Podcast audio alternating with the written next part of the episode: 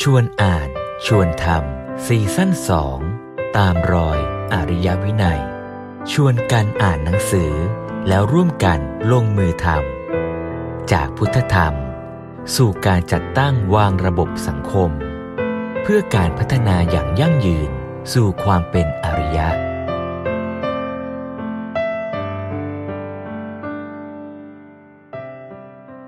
สมานฉันท์มันไม่ได้เกิดขึ้นจากการเกี้ยเสียประนีประนอม เธอได้หน่อยฉันได้หน่อยแล้วก็อยู่กันไป แต่สมานฉันท์ที่แท้มันคือการที่ละความอยากอย่างเป็นตัวตนของฉันไป แล้วมาเห็นเป้าหมายและมีความอยากร่วมกัน ที่เป็นฉันทะของพวกเราทั้งหมด ประโยคนี้ไฮไลท์มากเลยนะโยม ขีดเส้นใต้ 12 เส้น วิธีแก้ปัญหาคือ ให้ทุกฝ่ายมองเห็นจุดหมายใหญ่เหนือขึ้นไป ซึ่งเป็นประโยชน์ร่วมกัน เราต้องฝึกที่จะเปลี่ยนมุมมองจากการเรียกร้องเอาประโยชน์ให้แก่ฉัน มาเป็นการมองประโยชน์ร่วมกันแล้วย้ำว่า เมื่อเราทั้งหมด หรือเพื่อนของเราได้ประโยชน์ ไม่ได้แปลว่าเราจะต้องเสียเสมอไป แต่ถ้าเรามีปัญญา เราจะสามารถบริหารจัดการให้ทั้งเราและเพื่อน ซึ่งคือพวกเราทั้งหมด วินวินและได้ประโยชน์ร่วมกัน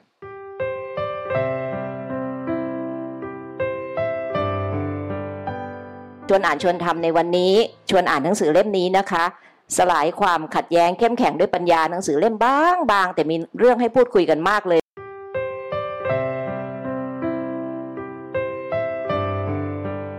โยมก็ไปเปิดพจนานุกรมดูก็เขาบอกว่าขัดแย้งคือไม่ลงรอยกันพอเราไม่ลงรอยกันปุ๊บเนี่ย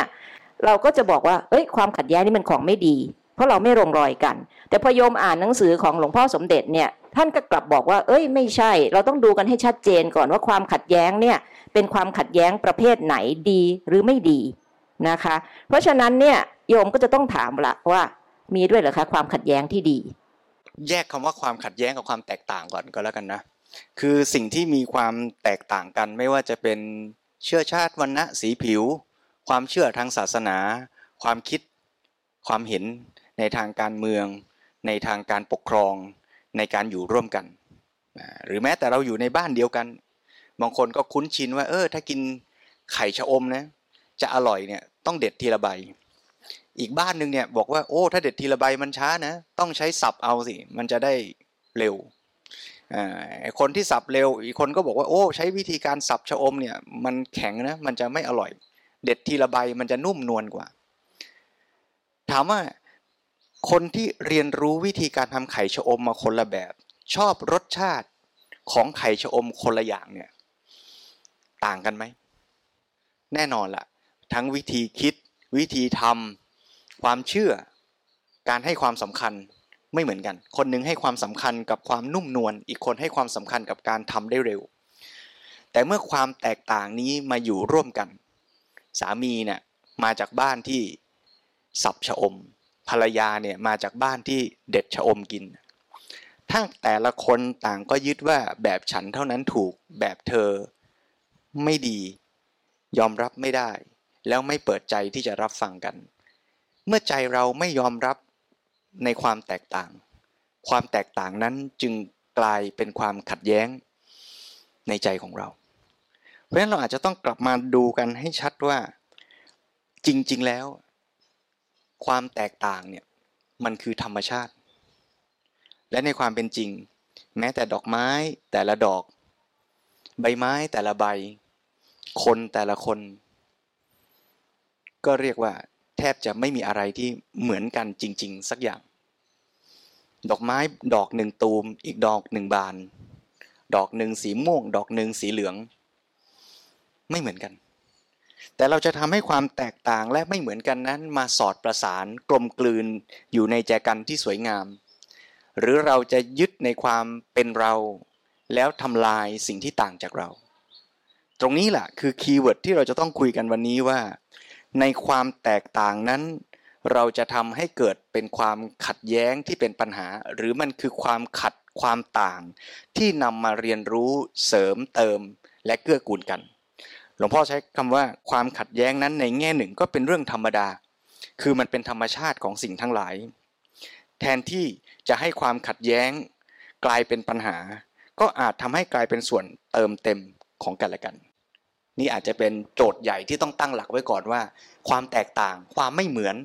มันเป็นธรรมดานะ มันเป็นธรรมชาตินะ แต่เราจะจัดการกับความขัดแย้งนั้นอย่างไร และเนี่ยจะเป็น keyword ซึ่งตรงกับชื่อหนังสือ ว่าสลายความขัดแย้ง เข้มแข็งด้วยปัญญา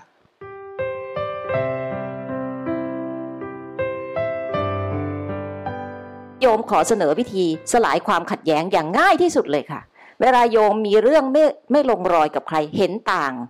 แตกต่างกับใครเนี่ย โยมก็โอเค งั้นเราถอยกันคนละก้าวเราอย่ามาเถียงกันเรื่องสับชะอม เด็ดชะอมอะไรให้มันยุ่งยากเลย นะ เรากินไข่เจียวเปล่าๆเถอะ อย่างเงี้ยค่ะ วิธีแก้ความขัดแย้ง แต่เอ๊ะนึกไปนึกมาโยมก็อดกินไข่ทอดชะอมเหมือนกันนะเนี่ย เพราะฉะนั้นเนี่ยไอ้การถอยกันคนละก้าวประนีประนอมกันเนี่ย มันโอเคไหมยมว่าเริ่มต้นเราต้องกลับมาเข้าใจความหมายของคำว่าปณีประนอม และความเป็นมาก่อนอย่างเงี้ยเจ้าค่ะว่าคำว่าปณีประนอมก็คือการที่ต่างฝ่ายต่างยอมลดความต้องการของตัวเองลง แต่ว่าการที่ยอมลดความต้องการของตัวเองลงเพื่อให้ได้อะไรบ้างเนี่ย มันก็จะได้ไม่เต็มที่ พอเราได้ไม่เต็มที่เราก็จะมีความรู้สึก ต้องยอมกล้ำกลืนฝืนความขัดแย้งภายนอกอะเอาเข้าไว้ภายในใจเรา มันก็จะเป็นความ มันก็จะไม่เป็นความสุข ไม่เป็นความสันติภาพที่ยั่งยืนแท้จริงอย่างเงี้ยค่ะ เรารักเขาเรายอม เรายอมเรายอมอดกินไข่ทอดชะอมไง แล้วตัวเองก็ต้องอดกินไข่ทอดชะอมด้วยนะ เรารักกันไง เมื่อเรากลับไปย้อนดู เราก็จะเห็นว่าอ๋อก็เพราะว่าแต่ละคนมีความขัดแย้ง มีความต้องการของตนที่แตกต่างกันอย่างเงี้ยค่ะป้าผ่องพอเรามีความต้องการมีจุดมุ่งหมาย เพื่อผลประโยชน์ของตนเกิดขึ้น ก็จะทำให้เราเนี่ยขาดการที่จะมาผสานกลมกลืนกันอย่างเงี้ยค่ะป้าผ่องก็จะทำให้เราเนี่ย เกิดความขัดแย้งขึ้นมา แล้วพอถ้าเราจะให้ได้อย่างใจเราเนี่ยก็จะเกิดการขัดแย้งหรือลบราค่าฟันเกิดขึ้น ท้ายที่สุดอาจจะไม่มีใครได้อะไรไปเลย เมื่อเราแต่ละคนมีความต้องการในใจของตัวเอง ซึ่งเรายอมรับว่าแต่ละคนเกิดมาจากภูมิหลัง เกิดมาจากสิ่งที่หล่อหลอมชีวิตแน่นอนว่าแตกต่างกัน ความเชื่อ ความชอบ ประสบการณ์ โอกาสในชีวิตไม่เหมือนกัน เมื่อเราแตกต่างกันแล้วเรามาอยู่ด้วยกัน ความต้องการต่อสิ่งสิ่งหนึ่ง ความต้องการต่อไข่ชะอม ความต้องการต่อสิ่งที่อยู่ตรงหน้าเนี่ย มันไม่มีใครเหมือนกันเลยคราวนี้เมื่อมันไม่เหมือนกัน มันเกิดปัญหาบางอย่างว่า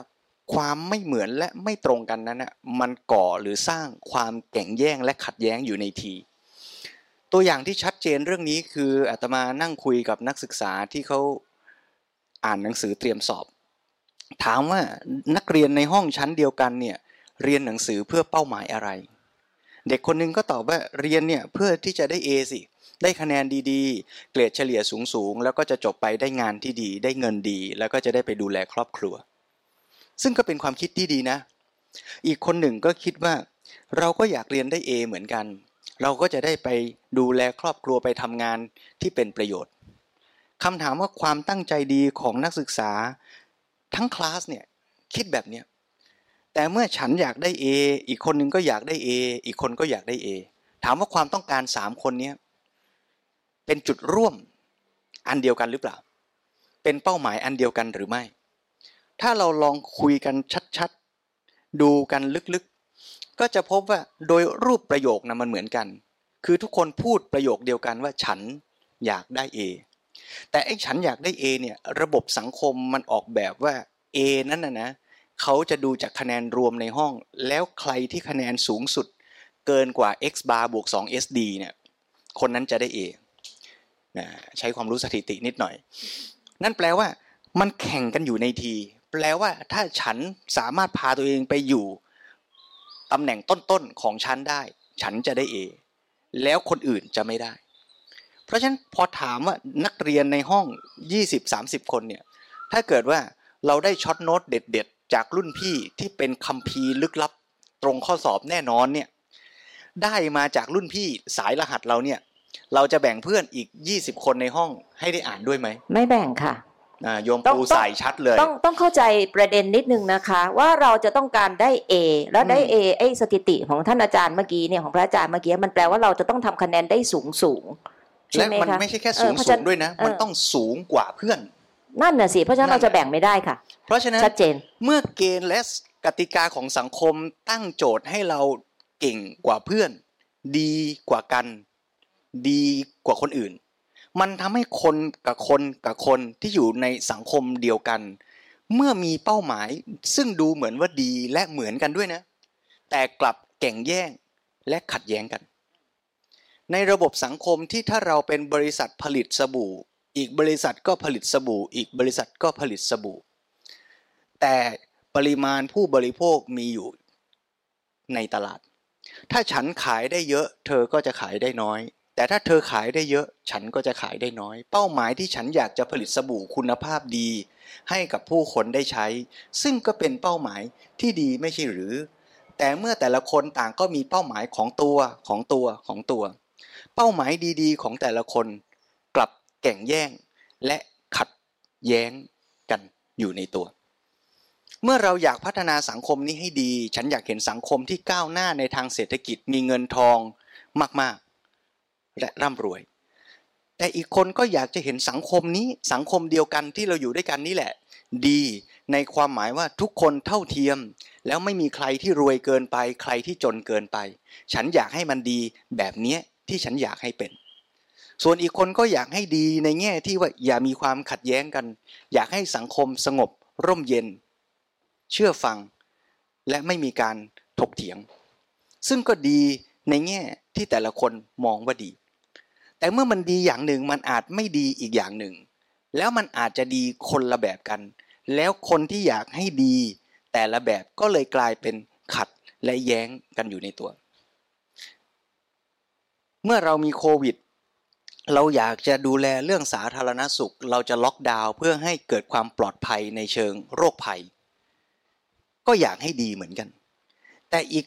คนอีกบางกลุ่มอีกบางอาชีพ อีกบางด้าน ก็มองในอีกบางมุมก็ได้ว่า เออ เศรษฐกิจมันจะแย่ แล้วคนที่มีรายได้น้อยถ้าล็อกดาวน์หมดจะไม่มีอะไรกิน อยากจะให้เศรษฐกิจขับเคลื่อน ก็ดีแต่ดีไม่เหมือนกัน ความดีที่ต่างกันเป้าหมายที่ดีทั้งนั้น แต่ทำไมจึงกลายเป็นขัดแย้งกัน เพราะเมื่อมันคนหนึ่งได้ A อีกคนหนึ่งมันจะไม่ได้ เมื่อโควิดล็อกดาวน์เพื่อให้ปลอดภัยในเชิงสุขภาพ มันจะทำให้เศรษฐกิจไม่ขับเคลื่อน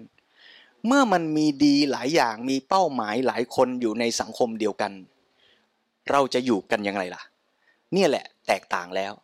แล้วเมื่อแตกต่างแล้วเรายึดมั่นว่าดีแบบฉันเท่านั้นถูก ดีแบบเธอไม่ได้ เราจึงต้องแข่งกัน เมื่อฉันอยากได้เอเธอต้องไม่ได้ ถ้าฉันอยากขายสบู่เธอต้องขายไม่ได้ ถ้าจะดีสังคมแบบฉัน ข้อดีแบบเธอก็ต้องไม่ได้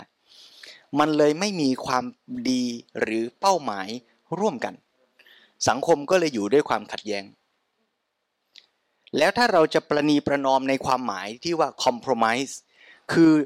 ไอ้ดีที่เธออยากได้ประโยชน์ที่ฉันอยากได้เนี่ย เราเอากันคนละหน่อยก็แล้วกัน เธออยากขายสบู่ ฉันก็อยากขายสบู่อะถ้างั้นเราแบ่งกันนะ เธอขายตำบลนนี้ ฉันขายตำบลนนี้ แล้วก็ไม่มาแข่งกัน ก็อาจจะฟังดูดีอย่างที่ป้าผ่องว่า คือมันก็ดีในระดับที่อ้าวเราก็ไม่มาทะเลาะตีกันตาย แต่ถามว่าในใจลึกๆ เนี่ยอยากจะข้ามไปขายตำบลนั้นไหม ก็อยาก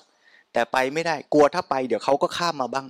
มันก็อยู่แบบหึมหึมหึมหึมอยู่ในใจว่าถ้าพลาดเมื่อไหร่กูเอานะเว้ย มันเลยอยู่กันในสังคมแบบที่ว่ามันเหมือนสงบเรียบร้อยโดยใช้วิธีการยอมจำนนต่อกติกาสมมุติที่เราตั้งกันขึ้น ว่าเอาละฉันจะไม่ข้ามเส้นนี้ไป ด้วยความรู้สึกว่า สมประโยชน์ในระดับหนึ่ง แต่จริง ๆ ในใจอยากได้มากกว่านั้น สภาวะอย่างนี้คือการที่เราสร้างระบบสังคมอยู่บนฐานจริยธรรมแบบประนีประนอม เราประนีประนอมกับคน เราประนีประนอมแม้แต่กับธรรมชาติ เพราะจริง ๆ มนุษย์ก็อยากจะขุดทรัพยากร เอาปิโตรเลียม เอาซิลิก้า เอาทุกอย่างในโลกมาใช้เพื่อสนองความสุขของมนุษย์ ให้เต็มที่อย่าง maximize คือไม่มีที่สิ้นสุด ยิ่งมากยิ่งดี มีเท่าไหร่ เอามาให้หมดฟังดูเหมือนโจรที่ปล้นกัน เอาปืนจี้กับธรรมชาติกับโลก แล้วบอกโลกว่ามีซิลิก้าเท่าไหร่เอามาฉันจะใช้ให้หมด มีปิโตรเลียมเท่าไหร่ ฉันจะใช้ให้หมด มีป่าเท่าไหร่ ฉันจะใช้ให้หมด เพื่อความสุขของฉัน นี่มนุษย์ก็อยากได้ขนาดนี้ แต่พอทำไปสักระยะหนึ่ง มนุษย์เริ่มรู้สึกตัวว่า พอทำแบบนั้น โอ้โห เอาป่ามาเยอะๆ มันหมดฮะพอป่าหมดอากาศร้อน สิ่งแวดล้อมเสียระบบนิเวศพัง มนุษย์แย่ พอความเดือดร้อนมันย้อนมาถึงตัวเอง ก็เลยเริ่มสำนึกว่าเอาละสิ เราจะใช้ธรรมชาติมากขนาดนั้นไม่ได้ ก็เลยเกิดระบบจริยธรรมคอมเพลมไส์กับธรรมชาติอีกว่า งั้นฉันใช้แค่นี้ก็แล้วกัน พยายามจะขีดเส้นจำกัดว่าอย่าเยอะเกินไป อย่าปล่อยคาร์บอนมากไป แล้วก็อย่าไปทำร้ายหรือตัดต้นไม้มากนักมันก็เป็นการขีดเส้นคอมเพลมไส์นั่นหมายความว่าในใจมนุษย์เองยังอยากได้มากกว่านั้นนะยังอยากได้หมดนั่นแหละ แต่มันทำไม่ได้ ราะถ้าทำมากไปความเสียหายมันจะย้อนมาสู่ตัว อยากไปขายตำบลนนั้นนะแต่ไปไม่ได้ เพราะเดี๋ยวพวกเขาก็จะย้ายมาตำบลเราเหมือนกัน เราก็เลยไม่ไป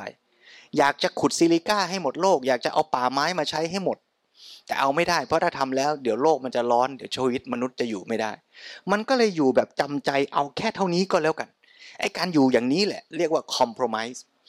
คือมันจำใจแต่มันก็ยอม มันไม่เกิดจุดร่วมที่แท้จริง แล้วถามว่ามันจะเจอจุดร่วมแท้จริงได้ไหม ย้อนกลับไปที่เด็กนักเรียนที่เรียนในชั้นเดียวกันเพื่อจะได้เอลองชวนเขาคุยแล้วถามว่าจริง ๆ ที่หนูเลือกมาเรียนเนี่ยวันนั้นนั่งคุยกับคณะนักเรียนที่เป็นนักศึกษาแพทย์ ถามว่าที่ตั้งใจเรียนอยู่ทุกวันเนี้ยเป้าหมายจริง ๆ คือได้งานได้เอไปหางานทำแค่นั้นหรือมันมีอะไร เป็นแรงผลักดันความตั้งใจของเราในการมาเรียนหมออีกหรือเปล่า นักศึกษานั่งคุยกันไปสักพักหนึ่งแล้วมีเพื่อนคนหนึ่ง เริ่มแบ่งปัน บอกว่าจริง ๆ แล้วที่ตั้งใจเลือกมาเรียนคณะเนี้ยก็ตั้งใจอยากที่จะเอาความรู้เนี่ยไปช่วยเหลือผู้คนให้หายเจ็บป่วย อยากจะไปช่วยดูแลให้ระบบสาธารณสุขของประเทศเนี้ยซึ่งมันยังขาดแคลนบุคลากรเนี่ยมีคุณภาพที่ดีขึ้น ผู้คนในสังคมก็จะมีความสุข มีสุขภาวะที่ดีขึ้น ด้วยความตั้งใจอย่างนี้พอพูดขึ้นไป เพื่อนในกลุ่มในห้องที่นั่งคุยอยู่ด้วยกัน ก็เอออเห็นด้วยพยักหน้ากันว่าจริงนะที่เราตั้งใจมาเรียนก็เพื่อเป้าหมายอย่างนี้ โยมเห็นอะไรไหมว่า เมื่อเป้าหมายมันเปลี่ยนจากไอคือฉันคนเดียวอยากได้เอฉันอีกคนก็อยากได้เอฉันอีกคนก็อยากได้เอฉันแต่ละฉันมันคือคนแต่ละคน แล้วมันก็อยากได้เพื่อสนองตัวเรา เราแต่ละเราก็เลยกลายเป็นเราที่ขัดแย้งกัน แต่เมื่อเราเห็นเป้าหมายใหญ่ร่วมกัน คือคำว่าเรามาเรียนหมอ เพราะอยากจะให้ผู้คนในสังคมนี้มีสุขภาวะที่ดี เป้าหมายนี้กลายเป็นเป้าหมายร่วม ของเราที่ไม่ได้หมายถึงเอกพจน์ คือฉันคนเดียว แต่มันคือเราของเราทุกคนที่อยู่ด้วยกันในชั้นเรียนนี้ คราวนี้ถ้าเราเห็นเป้าหมายร่วม หาจุดร่วม มีฉันทะคือความอยากจะทำให้สังคมนี้มันดี อันนี้เรียกว่าฉันทะ แต่ไอ้อยากจะให้ตัวฉันได้เนี่ยมันคือตัณหา เมื่อตัณหาอยากได้มาสนองตัวตนที่เป็นเอกพจน์ แต่ละเอกพจน์แต่ละคนแต่ละคนจึงขัดแย้งกัน แต่เมื่อเราหาฉันทะร่วมของพวกเราทั้งหมดได้ ความขัดแย้งจึงหายไป มันเลยกลายเป็นความสมาน สมานความต้องการไอ้ความต้องการที่ว่าคือฉันทะ ฉันทะที่เสมอกัน มาสมานเชื่อมเป็นเนื้อเดียวกัน ก็เรียกว่าสมานฉันเพราะฉะนั้นความสมานฉันมันไม่ได้เกิดขึ้นจากการเกี้ยเสียประนีประนอม เธอได้หน่อยฉันได้หน่อยแล้วก็อยู่กันไป แต่สมานฉันที่แท้มันคือการที่ละความอยากอย่างเป็นตัวตนของฉันไป แล้วมาเห็นเป้าหมายและมีความอยากร่วมกัน ที่เป็นฉันทะของพวกเราทั้งหมด แล้วเราทั้งหมดก็จะช่วยกันใครทำอะไรได้ ตรงไหนใครเก่งวิชาอะไร ที่จะทำให้สังคมนี้มันดีขึ้นทำให้ระบบสาธารณสุขเข้มแข็งก็ช่วยกัน เราอาจจะช่วยกันติว แล้วคนนั้นได้ A วิชาหนึ่งคนนี้ได้ A อีกวิชาหนึ่งแล้วรวมกันทั้งทีม เราก็จะเป็นหมอที่ช่วยกันดูแล โลกใบนี้ให้ดีขึ้นได้ ถ้าถามกลับมาใหม่ว่าแล้วถ้าได้เลคเชอร์วิชาเด็ดวิชาหนึ่งมา เราจะแบ่งกันอ่านไหมก็อาจจะเริ่มเกิดไอเดียใหม่ว่าถ้าอย่างนี้เราต้องมาช่วยกันติวแล้วล่ะ เพื่อให้ได้หมอที่เก่งมากขึ้น แล้วไอ้กราฟระฆังคว่ำเมื่อกี้มันอาจจะขยับไปทางขวาด้วยกันทั้งหมด แล้วคนได้ A มันก็อาจจะมีอยู่ 5 คนเท่าเดิมก็ได้ แต่ทั้ง 20 คนมันเก่งขึ้นทั้งหมดในวิชาเนี้ยแล้วในทุกๆวิชาทุกเคอร์ฟมันก็ขยับไปทางขวาหมดมันก็มี A อยู่เท่านั้นแหละเท่าเดิม ด้วยระบบการศึกษาแบบเดิมนั่นแหละ แต่ท่าทีและความต้องการในใจจะต่างกัน แล้วที่สำคัญก็คือว่า เมื่อความขัดแย้งและการแข่งแย่งในสังคมลดลง ท่าทีและความสุขในการเรียนก็จะเปลี่ยนไป จากการเรียนแล้วรู้สึกว่าแข่ง เธอได้ฉันจะเสีย มันเป็นความรู้สึกว่าเมื่อเธอได้ พวกเราทั้งหมดกำลังได้หมอที่เก่งขึ้น เมื่อเราอ่านหนังสือแต่ละหน้า เรากำลังช่วยกันทำให้สังคมของเราดีขึ้น ความขัดแย้งจะลดลง และการอยู่ร่วมกันอย่างสมานฉันท์ก็จะเกิดขึ้นระบบจริยธรรมแบบนี้หลวงพ่อสมเด็จใช้คำว่า เปลี่ยนจากระบบจริยธรรมแบบ compromise ประนีประนอม มาเป็นระบบจริยธรรมแบบ harmonize คือสมานฉันท์มีความสามัคคีประสานสอดคล้อง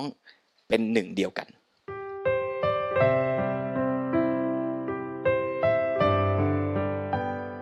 สิ่งที่จะทำให้เกิด เข้าไปสู่การสมานฉันท์ที่ที่ยั่งยืนถาวรได้อย่างแท้จริงเนี่ยเราก็จะต้องมีการที่จะเข้าไปเรียนรู้เข้าใจความเป็นจริงให้มากยิ่งขึ้น การที่เรายิ่งรู้เข้าใจกฎธรรมชาติมากยิ่งขึ้น เข้าใจความเป็นเหตุปัจจัยของธรรมชาติอย่างเงี้ยค่ะป้าผ่อง มันก็จะทำให้เราเอาประโยชน์จากธรรมชาติมาใช้ได้ได้ดี แล้วก็ประสบความสำเร็จมากยิ่งขึ้น แต่สิ่งที่สำคัญเราจะเข้าไปรู้ความเป็นเหตุปัจจัยของสิ่งเหล่านั้นได้ยังไงสิ่งที่จะตอบจุดนี้ได้ก็คือการที่เราจะต้องแสวงหาปัญญา การที่เราจะเริ่มเป็นผู้แสวงหาปัญญานั้นก็ต้องเริ่มมาจากการเป็นผู้ที่ใฝ่หาความรู้ เป็นผู้ที่ยอมที่จะเปิดใจรับฟัง มีศัพท์ธรรมะค่ะที่หลวงพ่อพูดถึงก็มีสามศัพท์ใหญ่ ๆ เลยก็คือ ธรรมกาโม ธรรมกามตา แล้วก็โสวจัสตา โสวจัสตาเราจะคุ้นเคยในมงคลสูตรใช่ไหมคะที่บอกว่าขันตีจะโสวจัสตา สมนานันจัตทัสนัง กาเรนะธรรมสากัจฉา เอตัมมังคารมุตตมัง ก็มีขันติ มีโสมีโสวจัสตาเอ่อโสโสโสวจัสตา ก็คือการเป็นผู้ว่านอนสอนง่าย แต่คำคำนี้ค่ะคำว่าเป็นผู้ว่านอนสอนง่ายเนี่ย คนมักจะคิดว่า เราจะต้องเป็นคนที่ยอมเชื่อฟังคำสั่งของคนอื่น ต้องคอยตามคนอื่นอะไรอย่างเงี้ยค่ะ ซึ่งจริงๆศัพท์คำนี้ค่ะป้าผ่อง การเป็นผู้ว่าง่ายในทางพระเนี่ยก็คือการเป็นผู้ที่พูดกันง่าย พูดกันง่ายก็มาจากการที่เป็นผู้ที่สามารถรับฟังกันและกันได้ เพราะฉะนั้นจุดเริ่มต้นก็คือการการที่เรายอมเปิดใจยอมรับฟัง มันจะทำให้เราเกิด พื้นที่ที่จะเรียนรู้มากขึ้น ทีนี้อย่างที่อาจารย์จารีพูดเมื่อกี้คือว่าข้อหนึ่งเราต้องเมตตาเราต้องเรียนรู้ ว่าแต่ละฝ่ายทำไมจึงชอบแบบนั้นทำไมจึงไม่ชอบให้มันเหมือนเหมือนกัน อุตส่าห์จะมาอยู่ด้วยกันแล้วทั้งที ทีนี้เมื่อเรียนรู้แล้วเนี่ยเราก็ต้องขยายออกไปว่าเราจะประนีประนอมก่อนด้วยวิธีอะไร เช่น ครั้งนี้เราอาจจะทำไข่ทอดชะอมแบบเธอครั้งหน้าทำแบบชั้นมั่งอะไรอย่างเงี้ยในในที่สุดเราก็อาจจะหาจุดร่วมตรงกลาง เห็นแก่ประโยชน์ร่วมกันว่าเราจะได้กินน้ำพริกกะปิแบบอร่อย แบบมีไข่ทอดชะอมด้วยกันได้ในที่สุด ซึ่งมันจะยั่งยืนกว่า เพราะถ้าเราประนีประนอมกันแบบว่างั้นเราไม่กินทั้งคู่ เราก็อดทั้งคู่เราก็เราก็เอ๊ะเราก็ไม่พอใจกันอยู่ดีในระยะยาวเราจะมีปัญหา เพราะฉะนั้นเนี่ยจากจากปัญหาเล็กๆ ไข่ทอดชะอมในครอบครัวเราเนี่ยมันมีปัญหาใหญ่ ๆ ในสังคมอีกมากมาย ซึ่งถ้าเราเอาแค่ประนีประนอมมันจะไม่เวิร์ก ใช่ไหมคะ เพราะฉะนั้นเนี่ยก็เลยพูดไปถึงว่างั้นเราจะต้องมีความเมตตาต่อกันก่อน รับฟังกันจริงใจกัน แล้วก็เรียนรู้ด้วย ไม่ใช่ว่าเราเออฉันก็เมตตาแล้วไงจบ แค่นี้ไม่ใช่เราจะต้องเรียนรู้เพิ่มเติม เพื่อจะเข้าใจให้ลึกซึ้งถูกต้องไหมคะเจริญพรและอาตมาเชื่อว่าในแต่ละบ้านคงไม่ได้มีปัญหาเฉพาะไข่ชะอมแน่เลย อาจจะมีปัญหาตั้งแต่ที่วางสบู่ฝาชักโครก เสื้อผ้าและอีกสารพัดปัญหา การบีบยาสีฟันก็อาจจะทำให้เป็นปัญหาในบ้านได้ ซึ่งทั้งหมดนี้อาจจะเริ่มต้นอย่างที่เมื่อกี้คุณปูพูดถึงว่าหลวงพ่อสมเด็จเน้น keyword สองคำคือเรื่องเจตนาในใจ แล้วก็ปัญญาในการใฝ่แสวงหาความรู้คำว่ารู้อะไร อาจจะต้องเริ่มจากการรู้ความต้องการในใจของเราแต่ละคนให้ชัดด้วย มีโยมบอกมาในแชทเราคุยกันเรื่องไข่ชะอมเนี่ยโยมถามว่ากินไข่ชะอมเพื่ออะไร โยมที่เพิ่งเข้ามาก็อย่าเพิ่งเข้าใจว่าวันนี้เป็นรายการแนะนำอาหารนะโยมนะ แต่เรากำลังจะชวนกันว่า กินไข่ชมเพื่ออะไรเนี่ยเป็นคำถามที่ดีมากเลย คือเราก็ต้องถามว่าวันนี้ที่เราจะกินไข่ชะอมเนี่ยความต้องการเราคืออะไร ถ้าวันนี้เวลาเรามีจำกัด แล้วเราจะต้องรีบออกไปทำงาน ความต้องการของทั้งสามีภรรยาก็อาจจะร่วมและเกิด agreement ตรงกันก็ได้ว่าวันนี้เรารีบ แล้วเมื่อวันนี้เรารีบด้วยกันทั้งคู่ โซลูชันมันค่อยตามมาว่าเมื่อเรารีบวันนี้เราไม่มีเวลาเด็ดทีละใบอะปั่นเลยอะสับเลยอะหรือไม่ก็กินมันสดๆนั่นแหละ มันก็เกิด solution ที่ร่วมกันได้ด้วยการที่เราเข้าใจในจุดมุ่งหมายร่วมกันในสถานการณ์อย่างใดอย่างหนึ่ง และในอีกวันหนึ่งที่เรามีเวลาว่างๆชิวๆยามเย็น แล้วเราก็อาจจะมามีความสุขเพลิดเพลินกับการชวนลูกมาค่อย ๆ นั่งเด็ดชะอมด้วยกัน ถ้าเกิดว่าเรา ไม่ fix ว่าวิธีการของฉันเท่านั้นดีและถูก แต่เรากลับมาที่โจทย์จริง ๆ ว่าวันนี้เราต้องการอะไรร่วมกัน เราอาจจะเจอเป้าหมายและความต้องการอันเดียวกัน ก็ได้ว่าวันนี้เรารีบด้วยกันทั้งคู่เนี่ยเราก็จะได้ solution ที่เหมาะกับเวลาจำกัดด้วยการสับชะอม แล้วในอีกวันหนึ่งที่เรามีเวลาแล้วเราก็มีความต้องการร่วมกันว่าเราอยากจะใช้เวลาในครอบครัวทำอาหารเย็นมื้อนี้ ด้วยกันนั่งเด็ดมันตั้งแต่บ่ายสองแล้วไปกินกันตอนหกโมงเย็นน่ะก็ค่อยๆ เด็ดกันไป มันก็เกิดความสุขร่วมกันได้เพราะฉะนั้นสิ่งสำคัญจากตัวอย่างนี้ชวนให้เห็นว่า สิ่งที่เราจะอยู่ร่วมกันและเข้าใจกันเนี่ยมันจึงต้องมองทุกฝ่ายแล้วมองจุดหมาย ที่ชัดเจนร่วมกัน หลวงพ่อสมเด็จชวนให้เห็นในหนังสือ ช่วงกลางๆ ค่อนมาท้ายแล้วละ่ะ บอกว่าคอมเพลมไ s e นั้น ไม่ทำให้เกิดการแก้ปัญหาที่แท้จริง ไม่ทำให้เกิดสันติภาพที่ยั่งยืน แต่จะต้องพัฒนาไปให้ถึง harmony คือความสอดคล้องสามัคคีแต่ละฝ่ายที่ขัดแย้งกันนั้น ต่างก็มีจุดมุ่งหมายผลประโยชน์ของตน ถ้าเรายึดในผลประโยชน์ของตน จุดมุ่งหมายเฉพาะตน ความเชื่อแบบของตนก็จะไปได้เพียงแค่ระดับของการประนีประนอม อาจจะตั้งกติกากันว่าอ้าวถ้าอย่างนั้นบ้านเรานะ fair fair เอาแบ่งกันคนละครึ่ง ถ้าครั้งนี้สับครั้งหน้าเด็ด ถ้าครั้งหน้าเด็ด ครั้งนี้สับนะ สลับกันไปเรื่อยๆ แล้วมันก็ไม่ลงกับความต้องการที่พอดีด้วยเพราะครั้งนี้รีบ แต่บังเอิญคราวที่แล้วสับไปแล้วคราวนี้เลยต้องเด็ดรีบก็รีบ เด็ดก็ต้องมาเด็ดอีก สุดท้ายชะอมก็ไม่ได้กินไปงานก็ไม่ทัน มันเป็นการ ประนีประนอมบนกติกาซึ่งไม่ได้ตรงอยู่กับความจริงไง แต่วิธีการแก้ปัญหาที่แท้เนี่ยจะต้องให้ทุกฝ่ายมองเห็นจุดหมายใหญ่เหนือขึ้นไป ซึ่งเป็นประโยชน์ร่วมกัน ย้ายจากความขัดแย้งระหว่างคน เป็นระหว่างประโยชน์ย่อยและประโยชน์ใหญ่ ประโยคนี้ไฮไลท์มากเลยนะโยม ขีดเส้นใต้ 12 เส้น วิธีแก้ปัญหา คือให้ทุกฝ่ายมองเห็นจุดหมายใหญ่เหนือขึ้นไป ซึ่งเป็นประโยชน์ร่วมกันคำว่าประโยชน์ร่วมกันขอขีดเพิ่มอีก 12 เส้น รวมเป็น 24นะแล้วไฮไลท์คำว่าร่วมกันด้วย แสดงว่าจากประโยชน์ย่อยของแต่ละคน มันต้องกลายเป็นประโยชน์ใหญ่ และเป็นประโยชน์ร่วมกันคำว่าประโยชน์ร่วมกัน แปลว่าเราอยู่ในคำว่าร่วมกันนั้นด้วย ถ้าเมื่อไรเราเห็นชัด ว่าเมื่อสังคมดีมีความสุขแล้วเราสุขด้วย เมื่อระบบสาธารณสุขของประเทศดีขึ้น หมอไม่ต้องทำงานเข้าเวรติดต่อกันจนอดหลับอดนอน เราก็ดีขึ้น เมื่อเราเห็นประโยชน์ร่วมกันเราจะอยากทำดีร่วมกันไม่ใช่เพื่อเธอ และไม่ใช่การเห็นแก่ตัวเพื่อฉัน แต่มันเห็นว่าทั้งเราและเธอเป็นหนึ่งเดียวกันเป็นวันเนส ที่ไม่แยกและไม่ใช่คู่แข่งขัน ว่าฉันได้ เธอเสีย เธอเสีย ฉันได้ ฉันเสีย เธอได้ แต่มันคือเราทั้งหมดได้ประโยชน์ ขีดเส้นใต้ว่าร่วมกัน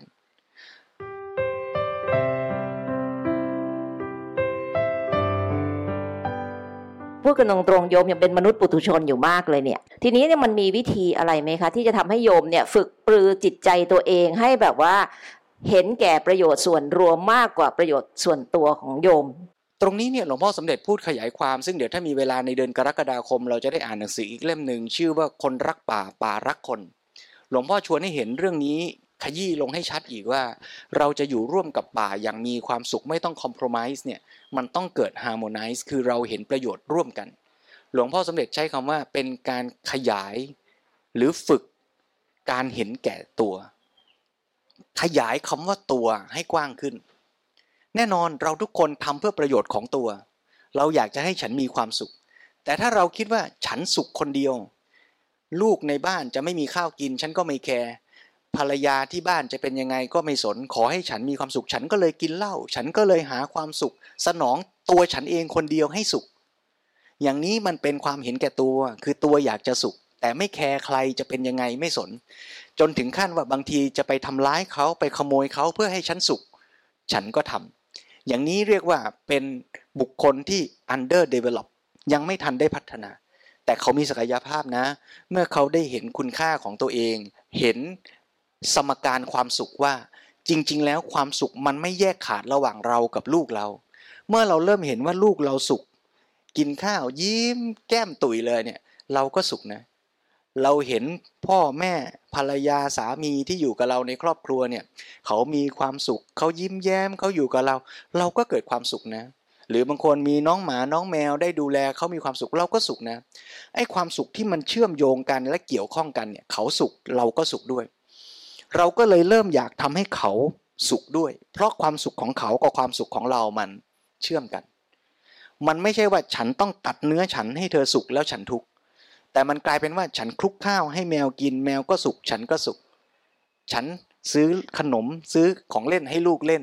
มันไม่ใช่แม่เสียแล้วลูกได้ แต่มันคือความสุขของครอบครัวเราที่เรามีของเล่น แล้วลูกก็มีความสุข เมื่อความสุขมันเปลี่ยนจากการที่แม่ทุกลูกจึงสุข เป็นว่าแม่และลูกสุขด้วยกัน สามีภรรยาสุขด้วยกัน ทุกข์ด้วยกัน ไอ้สภาวะความร่วมทุกข์ร่วมสุขนี่แหละ มันสลายความเป็นอัตตา มันสลายความเป็นตัวฉัน มันเลยเป็นเรา คราวนี้พอเราเปลี่ยนจากเราคนเดียวเป็นครอบครัวของเรา เราก็อยากจะทำอะไรอะไรให้ครอบครัวของเรามีความสุข เราขยายขอบเขตของคำว่าความเห็นแก่ตัวเนี่ย เป็นความเห็นแก่ครอบครัวของเรา ไม่ใช่เราคนเดียวแล้ว แล้วเราก็เริ่มเรียนรู้ต่อไปอีกว่า ถ้าบ้านเราสุขนะ บ้านเรามีข้าวกินนะ แต่รอบข้างเขาเดือดร้อนหมดเลยนะ รอบข้างเขาอดอยากมากเลยนะ เราสุขคนเดียวเดี๋ยวคนอื่นเขาก็จะต้องมา แย่งชิงเรานะ เราอยู่คนเดียวไม่ปลอดภัยนะ เดินไปไหนไม่มีเพื่อน ไม่มีฝูงเพื่อนบ้านไม่ทักทายเลยนะ เราก็เครียดเราก็กังวล เราก็ไม่มีความสุขจริงนะ แต่พอเราได้คุยกับเพื่อนบ้าน เราได้แบ่งข้าวกันกินเขาทำแกงมาแบ่งเรา เราทำขนมไปแบ่งเขาเออมันสุขดีจริงเนาะมันรู้สึกอบอุ่น มันเกิด security มันเกิดความปลอดภัยในชีวิตมันอิ่มเอม มันก็เริ่มขยายความสุขแทนที่จะเป็นตัวฉันคนเดียว แทนที่จะเป็นครอบครัวฉันคนเดียว มันก็เลยกลายเป็นหมู่บ้านฉัน จากหมู่บ้านฉันก็ไปประเทศของฉันว่าถ้าเรายังแข่งแย่งแข่งกันอยู่นะ ประเทศเราก็เศรษฐกิจไม่ดีนะ ประเทศเราก็ข้าวยากหมากแพงนะ ประเทศเราจะไปไหนก็ต้องกลัวพูดจาอะไรกันบางเรื่องก็พูดได้ บางเรื่องก็พูดไม่ได้ พูดไปเดี๋ยวก็จะขัดกันทะเลาะกัน แม้แต่ทำงานกันอยู่ดีๆ เดี๋ยวก็จะหมั่นไส้ไม่ถูกหน้ากัน เอ๊ะทำไมสังคมเราเป็นแบบนี้นะ ถ้าเราสามารถอยู่ร่วมกันเสนอความเห็นได้ ผมเห็นต่างอย่างนี้ครับผมน่าน่าจะเสนอตรงนั้น ผมคิดว่าตรงนี้น่าจะปรับน่าจะเปลี่ยน แล้วคุยกันได้สังคมพัฒนาเกิดการค้าการขายที่เกิดอิสระเสรี ความก้าวหน้าก็มีเพื่อนบ้านต่างๆ ก็คบหากันไม่ต้องทะเลาะกันว่าอันนี้ศิลปะใคร อันนี้กีฬาของใคร แล้วก็แข่งแย่งแข่งกันทะเลาะกัน แทนที่จะมาได้ช่วยกันเออแข่งกัน แล้วก็มีความสุขนะพัฒนาวงการไปด้วยกัน ถ้าเมื่อไหร่เราค่อยๆ เห็นความเป็นประโยชน์ร่วมกัน ไม่ใช่ว่าประเทศฉันรวยประเทศเดียว แล้วฉันจึงจะสุข แต่ถ้าภูมิภาคของเราสามารถร่วมไม้ร่วมมือกันได้ ร่วมกันค้าร่วมกันขาย ผลิตสินค้าคล้ายๆ กันไปขาย แทนที่จะต้องแข่งกันเอง ร่วมกันพัฒนาทั้งคุณภาพ ทั้งวิธีการขาย ก็เจริญก้าวหน้ามีความสุขร่วมกันไปถ้าเมื่อไรเราขยายความเห็นแก่ตัวจากตัวเราเป็นครอบครัวเราเป็นชุมชนของเรา เป็นประเทศของเราและขยายไปถึงภูมิภาคของเรา หรือโลกทั้งใบ ซึ่งเมื่อเราสุขเราก็สุขด้วยกัน เมื่อเราทุกข์และเราทำลายโลกนี้เราก็ทุกข์ด้วยกัน เมื่อเราเห็นความเชื่อมโยงกันมากขึ้นเท่าไหร่ มันก็จะค่อยๆ เปลี่ยนแปลจากความอยากในชนิดที่อยากมาสนองตัวตนของฉันแบบตัณหา ไปเป็นความอยากให้สังคมมันดีในความหมายที่ป้าผ่องถามเมื่อกี้ว่าทำยังไงจะขยายจากความต้องการในตัวเองไปสู่ความต้องการให้เพื่อนได้ดีด้วย มันจะเกิดขึ้นได้ก็ต่อเมื่อ เราเกิดปัญญาเห็นเข้าใจตามความเป็นจริง ว่าความสุขของเพื่อนกับความสุขของเรา มันอันเดียวกัน ถ้าเราเห็นเรื่องนี้ชัดมากขึ้นเท่าไหร่เราจะอยากช่วยเหลือดูแลเพื่อน เราจะอยากช่วยเหลือดูแล เพนกวินที่มันกำลังจะไม่มีภูเขาน้ำแข็งอยู่ เพราะเราทำให้โลกร้อนขึ้น แล้วเมื่อมันไม่มีที่อยู่ ปัญหาความทุกข์ และสภาพเงื่อนไขเหล่านั้นก็จะย้อนกลับมาเป็นปัญหาเป็นความทุกข์แก่เราอย่างเลี่ยงไม่ได้ เมื่อเราเข้าใจร่วมกันว่าเราทั้งหมดร่วมสุขและร่วมทุกข์เป็นหนึ่งเดียวกัน เราจะดูแลกันและกัน โดยไม่แยกว่าเราทำเพื่อเราหรือเพื่ออื่น แต่เราและอื่นจะเป็นหนึ่งเดียวกัน และเราจะทำทุกสิ่งที่ดีที่สุดเท่าที่เราจะทำได้ เพื่อให้เราทั้งหมดดีขึ้น เท่าที่บทบาทหน้าที่เราจะทำได้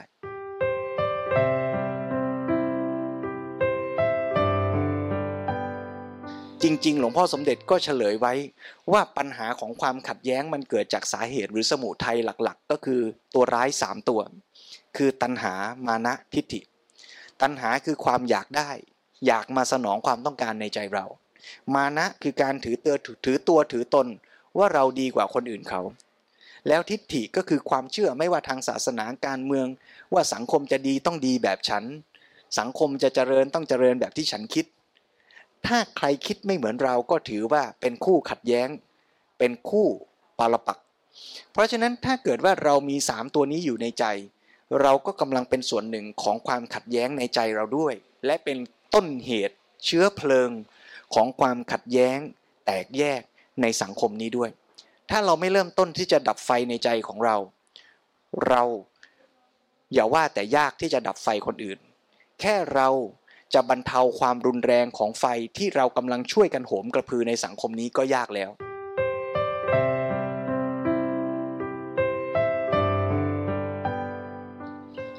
คือโยมก็ตั้งใจว่าจะทำดี โยมก็เข้าใจว่าโยมทำดีละแล้วโยมก็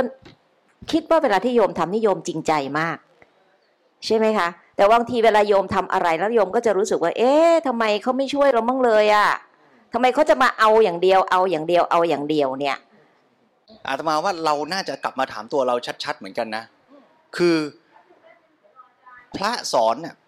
หลวงพ่อสอนน่ะตำราบอกอะอย่างที่ว่าเมื่อกี้นะเออเนี่ยเราเห็นประโยชน์ส่วนร่วมนะ เราอยากจะทำดีเพื่อผู้อื่นแล้ว แต่คนอื่นไม่เห็นคิดอย่างเราเลยอะไอเราอยากช่วยเพื่อนบ้านเพื่อนบ้านไม่เห็นอยากช่วยเราเลยอะก็ปิดประตูค่ะเคาะประตูแบบว่าเออวันนี้ทำกับข้าวเดี๋ยวเอามาเอามาแบ่งเขาบอกเฮ้ยมันมีอะไรแปลกๆเปล่าเนี่ยอืมเขาระแวงเราอะค่ะ เขาไม่อยากรับของของเราอะสิ่งที่เราอาจจะต้องกลับมาเริ่มก็คือว่า การที่เราตั้งโจทย์ว่าอยากให้สังคมมันดีอย่างที่เราต้องการน่ะนั่นก็เป็นความต้องการของเรานะ เราอาจจะต้องกลับมาชัดตรงนี้ว่า ถ้าเราเข้าใจความจริงของธรรมชาติที่แท้ ก็ต้องกลับไปเริ่มต้นที่เราก็เข้าใจความแตกต่างโดยว่าเพื่อนบ้านก็ย่อมไม่ได้คิดเหมือนกับเรา แล้วถ้าเราตั้งโจทย์ในใจว่าเพื่อนบ้านต้องคิดเหมือนฉันสิเรากำลังเริ่ม ที่จะเรียกร้องให้โลกเป็นอย่างเราอีกแล้วนะ แล้วไอ้เมื่อวานเนี้ยเพื่อนที่ทำงานก็อาจจะอยากให้เราดี แต่เราก็ยังไม่ดีเลย เพราะยังไม่ได้มาอ่านหนังสือธรรมะเราเพิ่งเริ่มดีวันเนี้ยเราก็เลยไปหงุดหงิดกับคนที่ยังไม่ดีวันนี้ ทั้งนั้นที่เมื่อวานเราก็ยังไม่ดีเหมือนกัน ก็เป็นไปได้ถูกไหมฮะเพราะฉะนั้นกระบวนการในการเข้าไปจัดการกับปัญหาเนี่ยมันจึงต้องเริ่มจากการเข้าใจปัญหาอย่างที่มันเป็นจริง ๆ แล้วไม่ใช่อยากให้มันเป็นอย่างใจ แต่เมื่อเราอยากให้สังคมมันดี เราก็ต้องเข้าใจระบบเหตุปัจจัยทั่วทั่วด้วย และตรงนี้แหละคือสาระสำคัญของเรื่องอริยสัจสี่คือหมายความว่าเมื่อเราเห็นปัญหาเราเห็นว่าสภาวะของเรื่องราวนั้นเนี่ยมันยังไม่ดีมันยังไม่สมบูรณ์ มันยังเป็นปัญหา แล้วเราอยากจะแก้ให้ไปสู่สภาวะที่ดีขึ้น ไม่ว่าจะเป็นปัญหาภายในใจเราเอง หรือปัญหาในสังคมที่กำลังมีความขัดแย้งอย่างที่เรากำลังคุยกัน แล้วเราอยากจะให้ไปสู่สภาวะที่ดีเนี่ยก็ต้องดีตามสภาวะที่เป็นไม่ใช่ดีสมใจเรา แล้วจะให้มันดีอย่างที่เป็นได้เนี่ยตอนนี้ที่ไม่ดีอะมันเป็นเพราะอะไรล่ะ เราก็ต้องเข้าไปหาสาเหตุคือสมุทัยให้ชัดเจนด้วย ตรงเนี้ยเรื่องอริยสัจสี่จึงจะเข้ามาเป็นหลักการที่ไม่ใช่แค่อ่านแล้วท่องว่าอริยสัจสี่มีสี่ข้อคือทุกสมุทัยนิโรธมรรคแต่จะต้องเข้าใจแล้วนำไปใช้จริง ๆ ด้วยว่า เมื่อเรากำลังเห็นสังคมที่ขัดแย้ง ทุกคืออะไร ทุกของสังคมคืออะไร และทุกในใจเราคืออะไร แล้วสมุทัยคืออะไรหลักอริยสัจสี่เนี่ยจึงจะได้นำมาใช้ได้ถูกต้อง แล้วแก้ปัญหาได้จริง หลักอริยสัจที่นำมาใช้เจ้า ใช้ค่ะป้าผ่องก็คือเราอาจจะต้องเริ่มต้นด้วยการมองเห็นความเป็นองค์รวม ความเป็นภาพรวมของสิ่งเหล่านั้น เพราะว่าพระพุทธองค์ก็ได้ทรงเอ่อจัดตั้งอริยสัจสี่โดยอริยสัจสี่เนี่ยเป็นหลักใหญ่ ซึ่งประกอบไปด้วยทั้งเป็นเป็นทั้งระบบแล้วก็เป็นทั้งกระบวนการ การที่เป็นระบบเป็นระบบยังไงก็คือมันมีองค์ประกอบต่างๆเนี่ยมาประชุมร่วมกัน แล้วก็ทำหน้าที่ของมันอย่างสอดประสานสัมพันธ์กันดีค่ะ แล้วการที่ อริยสัจสี่เป็นระบบด้วย แล้วก็เป็นกระบวนการด้วยกระบวนการในที่นี้ก็คือการดำเนิน ว่าเราจะดำเนินการอย่างไรเพื่อที่จะนำเอาความจริงเอาตามความเป็นความเป็นกฎธรรมชาติที่มีความเป็นเหตุปัจจัยนั้น มาใช้ประโยชน์ให้ได้สูงสุด อย่างที่พระอาจารย์ได้กล่าวไปว่า เริ่มต้นเราก็ต้องเข้าใจรู้ถึงปัญหาของสิ่งเหล่านั้น หรือทางศัพท์ทางพระก็คือทุกใช่ไหมคะสิ่งสำคัญหลักๆ เลย การรู้ทุกยังยังไม่เพียงพอค่ะ ก็เราต้องเข้าไปถึงเหตุปัจจัยของสิ่งนั้นว่า เหตุที่มันเป็น ให้เกิดทุกข์เหล่านั้นอะคือสมุทัยคืออะไร พอเรารู้ว่าสมุทัยของสิ่งนั้นเหตุที่ทำให้เกิดปัญหาคืออะไร เราก็ต้องรู้อีกว่า แล้วเราจะแก้ปัญหาสิ่งเหล่านั้นอะ เราจะเอาแค่ไหน ความเป็นจริงมันเป็นได้แค่ไหน และตอนนี้เราเราจะทำได้แค่ไหน พอเรากำหนดว่าสิ่งที่เป็นความเป็นจริงธรรมชาติเป็นได้อย่างนี้ แต่ขณะเนี้ยเรามีศักยภาพแค่เนี้ย แต่ว่าเราจะทำดีที่สุดเท่าที่เราจะทำได้แค่ไหน มันต้องยอมรับความจริงของเราด้วยค่ะว่า เราตอนนี้เรามีศักยภาพแค่ไหน เพราะการตั้งเป้าที่มากจนเกินไป มันจะทำให้เราท้อหลวงพ่อสมเด็จยกตัวอย่างไฟไหม้เป็นทุกข์จะดับทุกข์ได้อย่างไรอะอ่า ถ้าเกิดขั้นแรกไฟมันไหม้แล้วเราไม่เห็นว่าไฟไหม้โอกาสที่เราจะดับไฟเนี่ยไม่มีเลยนะ หรือไฟไหม้แล้วเราอิกนอเราไม่สนใจ เออไม้บ้านเธอ ฉันไม่สน เราก็ไม่เข้าไปจัดการนะ เพราะฉะนั้นขั้นแรกของปัญหาคือการเห็นว่าสิ่งนั้นนะเป็นปัญหา เห็นว่าเป็นปัญหา ตรงนั้นนะคือจุดเริ่มต้นของกระบวนการจัดการปัญหา เราทุกคนมีชีวิตเนี่ยเราเคยเห็นไหมว่าชีวิตเรามีปัญหา แต่เจ้าชายสิทธัตถะนะวันหนึ่งเห็นว่าชีวิตมันมีความแก่ความเจ็บความตาย แล้วมันเกิดความยึดติดในสิ่งนั้น แล้วมันรู้สึกไม่ยอมที่จะแก่ไม่ยอมที่จะเจ็บ ไม่อยากที่จะตาย มันเกิดภาวะบีบคั้นเป็นทุกข์มันคือสภาวะเป็นปัญหาแล้ว แล้วเชื่อว่ามันจะสามารถมีทางพ้นไปจากปัญหานั้นได้ ถ้าเราไม่เห็นเราก็จะใช้ชีวิตอย่างเพลิดเพลินไป โดยไม่คิดว่ามันเป็นทุกข์ไม่เป็นปัญหาคำว่าทุกข์ในที่นี้ไม่ใช่แปลว่า หดหูท้อแท้เศร้าใจเท่านั้นนะแต่ในความหมายอย่างกว้างเนี่ยทุกในที่นี้คือสภาวะที่เป็นปัญหามันยังพร่องอยู่ แล้วเราจะเข้าไปแก้ไขจัดการให้มันดีขึ้นได้ ไฟไหม้ถ้าเราเห็นว่าเป็นปัญหาแล้วไม่ทอดทิ้งมัน สิ่งที่เราจะเข้าไปทำกับมันก็คือเข้าไปสังเกตศึกษาอย่างจริงจัง แล้วเราจะรู้ว่าสาเหตุที่ไฟมันลุกขึ้นมาเนี่ยมันเกิดจากอะไร เช่น มันเกิดจากการที่มีเชื้อเพลิง มันเกิดจากการที่มีอุณหภูมิสูง มันเกิดจากการที่มีออกซิเจนมากพอ แล้วมันก็เลยเกิดการลุกไหม้เกิดขึ้น ถ้าเราเข้าใจสาเหตุอย่างนี้ชัด เราก็จะรู้ว่าเป้าหมายที่เป็นไปได้ ในการจัดการกับไฟไหม้กองนั้นเนี่ยถ้าเราเห็นว่ามันเป็นภัย มันไม่ดีมีโทษ เราก็จะต้องตั้งเป้าว่าจะดับมัน เมื่อจะดับมันเราก็จะรู้โดยทฤษฎีว่าเราจะต้องทำให้ปัจจัย คือเหตุของไฟนั้นหมดไป ก็คือลดอุณหภูมิลง หรือไม่ก็เอาออกซิเจนออก หรือไม่ก็ต้องเอาฟืนออก ถ้าเราทำอย่างใดอย่างหนึ่งใน 3 อย่างนี้ได้ ไฟจะดับ เมื่อเรารู้หลักการเราก็จะลงมือทำการลงมือทำก็คือต้องมาออกแบบระบบแล้วว่าจะใส่ถุงมือยังไง จะเอาน้ำฉีดเข้าไปหรือจะทํำยังไง ให้ปัจจัยตัวใดตัวหนึ่งใน 3 ตัวเมื่อกี้มันหมดไปให้ได้ นี่คือกระบวนการที่เราจะทำเพราะฉะนั้นตรงนี้คืออริยสัจสี่ขั้นแรกที่เห็นปัญหาไม่ทอดทิ้งศึกษาใส่ใจคือทุกข์ขั้นที่สองคือการเห็นสาเหตุที่แท้ว่าไฟเกิดจากอะไร นั่นคือการเข้าใจสมุทัย แล้วเราก็จะต้องละเหตุของทุกข์กระบวนการนี้เมื่อเราเข้าใจชัด เราก็จะตั้งเป้าหมายหรือเซตโกที่สอดคล้องตามความเป็นจริง ไม่ใช่เป้าหมายถูกใจเรา นั่นคือนิโรธนี่คือการคิดตามแนวอริยสัจเมื่อเราเข้าใจสถานการณ์ปัญหาและเป้าหมายที่เป็นไปได้ เราจึงสร้างกระบวนการ นั่นคือมรรคในการที่จะเข้าไปจัดการกับปัญหา ทีนี้ ก็จะไปตรงที่คุณปูว่าเมื่อกี้ว่า เราก็มีศักยภาพในการที่จะจัดการหรือทำมรรคนั่นน่ะตามกำลังที่เราทำได้ ถ้าเกิดว่าเราอยู่ตัวคนเดียว ไม่มีน้ำฉีด ไม่มีอุปกรณ์ แล้วไฟมันลุกอยู่ สมมุติว่าไฟมันกองใหญ่มหึมามหาศาลเราตัวคนเดียวจะไปดับไฟคงไม่ได้ ถ้าเราจะตั้งเป้าหมายว่าฉันคนเดียวมือเปล่าจะดับไฟกองใหญ่ มันก็เป็นเป้าหมายที่เกินจริง และไม่สอดคล้องตามธรรมที่แท้ที่จะเป็นไปได้ การตั้งเป้าอย่างนั้นก็เป็นการตั้งตามใจเราไม่ใช่ตั้งตามความเป็นจริงที่เป็นไปได้ เพราะฉะนั้นก็ต้องระมัดระวังตรงนี้ว่า เป้าหมายที่เราตั้งไม่ว่าเราอยากจะเปลี่ยนแปลงตัวเองให้บรรลุธรรม เราอยากจะทำสังคมให้ดีงาม เป็นเป้าหมายที่ดีแต่ต้องเข้าใจเหตุปัจจัยที่แท้ ไม่ใช่ตั้งเป้าหมายอย่างเลื่อนลอยเอาตามอำเภอใจ ถ้าตั้งเป้าหมายอย่างเลื่อนลอย เกินจริงเป็นไปไม่ได้ เราก็จะทุกข์ในความผิดหวังที่เราอยากให้สังคมมันดีแต่ไม่ดีอย่างใจ ในทางกลับกัน ถ้าเรามีศักยภาพที่จะดับไฟได้ แต่เราก็เมินเฉย คิดว่าเราทำไม่ได้หรอก มีน้ำอยู่ในมือก็ไม่เท เพราะคิดว่าคงไม่มีประโยชน์หรอก เราก็เลยไม่ทำอะไรเลย แล้วเรียกร้องรอว่าคนอื่นซึ่งมีน้ำเยอะกว่าเราเทก่อนสิ ถ้าเธอไม่เทฉันก็ไม่เท ถ้าเธอไม่ทำฉันก็ไม่ทำถ้าเธอไม่ทำก่อน ฉันจะทำทำไม เราก็ต่างคนต่างยืนถือน้ำกันคนละขันสองขัน แล้วยืนดูเพลิงไฟที่ลุกไหม้อย่างโชดช่วงชัชวัน โดยไม่มีใครลงมือทำอะไรสักอย่าง แต่ถ้าเรากลับมาเห็นศักยภาพตรงตามที่เป็นจริง ๆ เราจะทำในส่วนที่เราทำได้อย่างเต็มที่ แล้วผลมันก็จะดีเท่าที่เราทำนั่นแหละ สิ่งสำคัญจึงกลับไปเริ่มต้นว่าเราเข้าใจปัญหานั้นชัดท่วนทั่วตรงหรือยัง ถ้าสังคมนี้ยังขัดแย้ง มันเกิดเพราะคนอื่นเท่านั้น หรือมันเกิดเพราะเราด้วย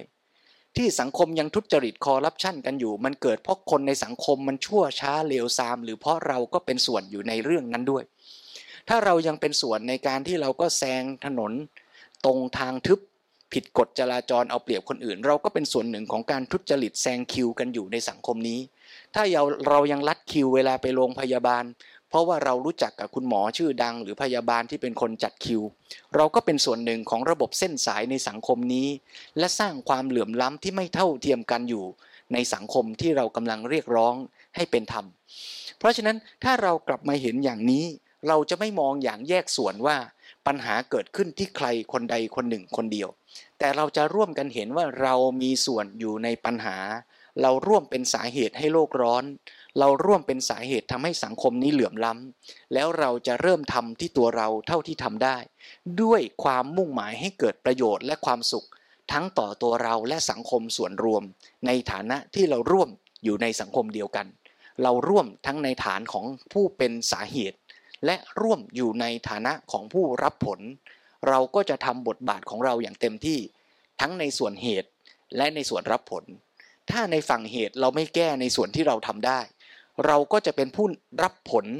ในปัญหานั้นร่วมกัน และเป็นปัญหาที่ใหญ่ขึ้นไปเรื่อยๆ แต่ถ้าเราเริ่มกลับมามองเห็นว่าเราต่างก็เป็นสาเหตุคนละเล็กคนละน้อย คนละนิดคนละหน่อย คนละภาคคนละส่วน เราก็จะเริ่มช่วยกัน อย่างน้อยเราก็จะเริ่มทุจริตคอร์รัปชันน้อยลง เราก็จะเริ่มเอาเปรียบคนอื่นน้อยลง เราก็จะเริ่มเป็นส่วนหนึ่งของการที่ทำให้คนในสังคมนี้เริ่มเห็นว่ามีคนที่อยากทำดีๆ และมีอยู่ อาจจะเริ่มมีคนอยากทำดีเหมือนเรา ซึ่งอาจจะไม่ใช่คนทั้งหมดอย่างที่เราต้องการ แต่ถามว่าแล้วถ้าอย่างนั้นเราจะยืนหยัดยังทำตัวไม่ดีต่อไป ยังเป็นส่วนหนึ่งของปัญหาทั้งที่โดยรู้ตัวและไม่รู้ตัวต่อไป เพื่อรอให้คนอื่น เริ่มแก้ไขก่อนเราแล้วเราจึงจะเริ่มอย่างนั้นหรือ เราจะรับผลของการตัดสินใจของเรานะ ถ้าเราไม่เริ่ม แล้วสังคมมันแย่ลง เราก็ต้องโทษตัวเองด้วย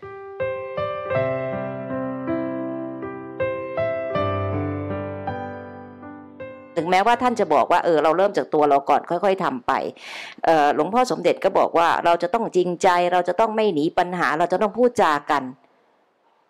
เออเขาอาจจะไม่อยากพูดกับโยมนะท่าน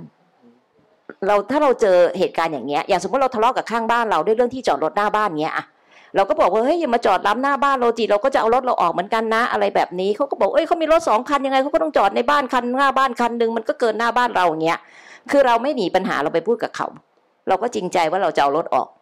อย่างเงี้ยค่ะ แต่ทีนี้เนี่ยถ้าเขาไม่ยอมพูดกับเราอะ